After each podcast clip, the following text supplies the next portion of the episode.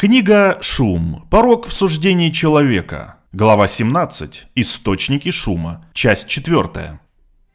Объяснение ошибки. Мы нашли много того, что можно сказать о шуме, но эта тема практически полностью отсутствует в общественной осведомленности и в обсуждениях суждений и ошибок.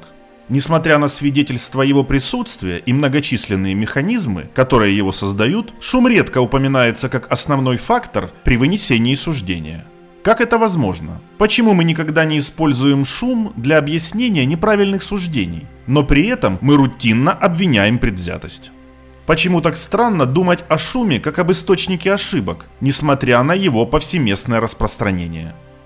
Ключ к разгадке этой загадки в том, что хотя среднее значение ошибок, предвзятость и вариативность ошибок, шум, играют в уравнении ошибки одинаковую роль, мы рассуждаем о них совершенно по-разному. И наш обычный способ осмысления мира вокруг нас практически не позволяет распознать роль шума. Ранее в этой книге мы отмечали, что мы легко понимаем события, когда смотрим в прошлое, хотя мы не могли бы их предсказать до того, как они произойдут.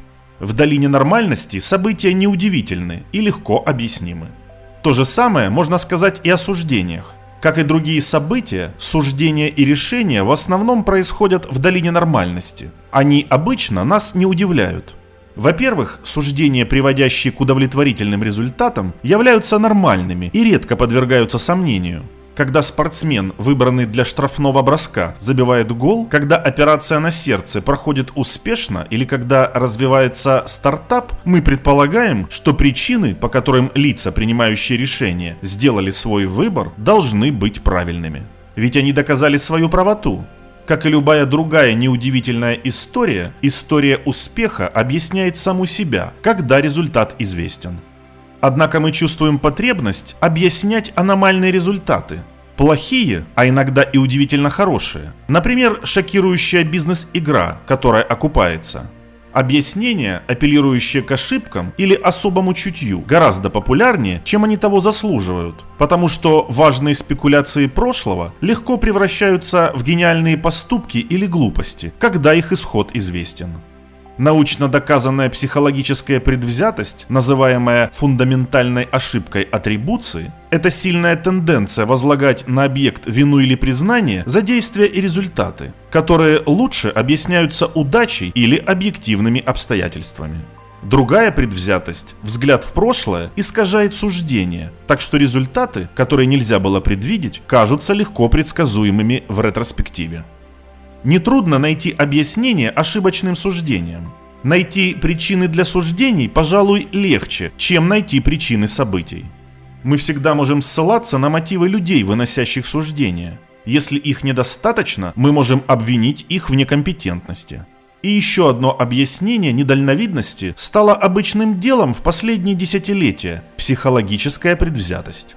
Значительный объем исследований в области психологии и поведенческой экономики задокументировал длинный список психологических предвзятостей. Ошибка планирования, самоуверенность, неприятие убытков, эффект владения, предубеждение статус-кво, чрезмерное отрицание будущего, предвзятость настоящего и многие другие, включая, конечно, предвзятость в пользу или против различных категорий людей. Многое известно об условиях, при которых каждое из этих предубеждений может влиять на суждение и решение. И известно довольно много, что позволило бы наблюдателю за принятием решений распознать предвзятое мышление в реальном времени. Психологическая предвзятость – это оправданное причинное объяснение ошибки суждения, если предвзятость могла быть предсказана заранее или обнаружена в реальном времени.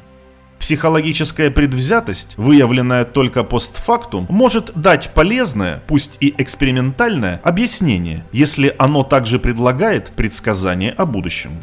Например, неожиданный отказ от сильной женщины-кандидата на должность может наводить на мысль о более общей гипотезе гендерной предвзятости, которую подтвердит или опровергнет тот же комитет в будущих деловых встречах.